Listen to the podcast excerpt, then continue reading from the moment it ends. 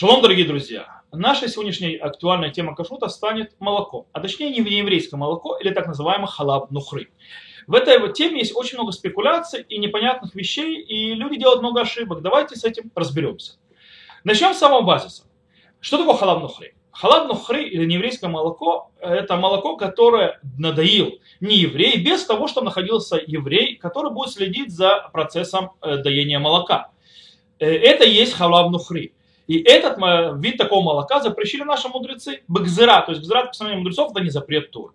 Почему? Потому что э, они опасались, что если не будет еврейского наблюдения за процессом э, надаивания молока, то нееврей вполне может взять молоко от некошерного животного и э, смешать его с молоком кошерного животного. По этой причине запретили. Э, последнее поколение э, есть спор между мудрецами последних поколений, Ахруним. Э, и они спорят насчет нашей реальности. Дело в том, что когда уже много-много лет, десятки лет, э, даже больше, много десятков лет, э, не существует почти реальности, когда не еврей смешивает э, кошерное молоко, молоко кошерного животного, вместе с молоком некошерного животного. То есть не добавляет уже молоко некошерного животного. И задается вопрос, то есть надо ли вообще сегодня, скажем так, придерживаться этого запрета, когда его базиса уже нет, по идее. Э, прошу прощения. При Хадаш, один из э, великих мудрецов э, последних поколений, э, говорит, что сегодня нету запрета халавну хли. Он не существует. Где он не существует? Он не существует в тех местах, где э, очень тяжело вообще найти по-настоящему некошерное молоко, то есть молоко из некошерного животного. То есть так он говорит, кстати, тот, кто откроет Шурханарух и прочитает в законах, э, э, которые говорят о нееврейском молоке, то он сразу может обратить внимание, что в Шурханарух, если внимательно читать, то можно увидеть, что э, весь запрет существует только там, где есть опасность, что нееврей подмешает молоко некошерного животного. Только там, больше ни в, друг... ни в каком другом месте такого запрета нет.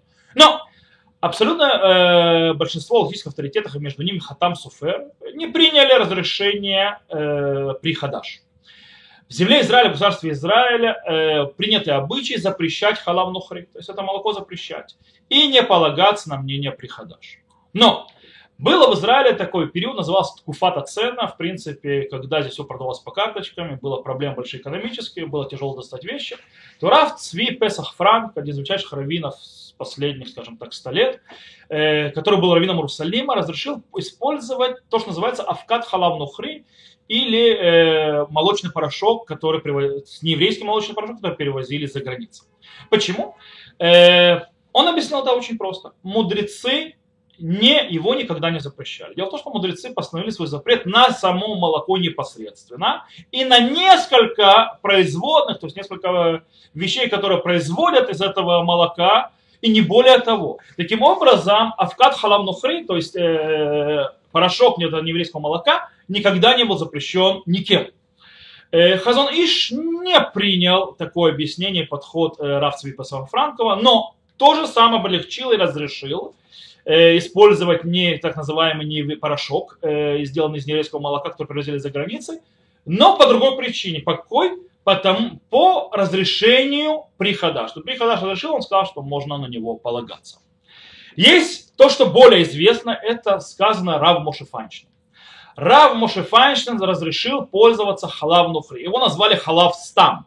То что такое халав стам? Рав Моше Файнштейн говорил, что когда в тех местах, где есть пикох мемшальти, то есть там в том месте, где есть наблюдение с точки зрения контроль государства над процессами производства молока, и там явно по то, что называется, ГОСТу не будут смешивать разные виды молока ни в коем случае, но за этим следят, то э, говорит Рамоше Файнштейн, что вот это вот э, контроль государственный, это все равно, что еврей, который стоит над неевреем и следит, чтобы не было смешивания. И этот нееврей боится. Почему? То есть еврей, стоящий, ничего не делающий, помогает.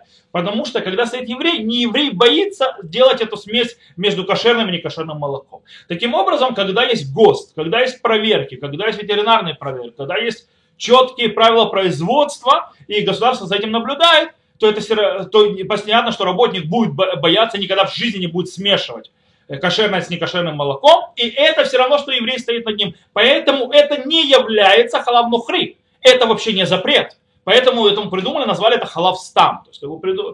Поэтому есть рассказы, что Рамуш Фанч, когда его спросили, разрешил ли он халав нухри, он сказал, я разрешил халав нухри. Да не дай бог, это запрещено. Говорят, а как же вот это? А, это, это не халав нухри, это не запрет халав нухри, это не, не еврейское молоко, это неправильно. Окей. Э, есть еще одна очень интересная вещь, которая присоединяется, почему можно облегчить с этим молоком. Дело в том, что молоко некошерного животного, так называемый халав там, этом, э, молоко верблюда или так далее, намного, намного дороже кошерного молока. В разы дороже. Поэтому нет никакого резона интереса какому-либо э, смеш, брать более дорогое молоко и выдавать его за более дешевое. То есть как бы, в этом нет никакого резона, никто этого делать не будет.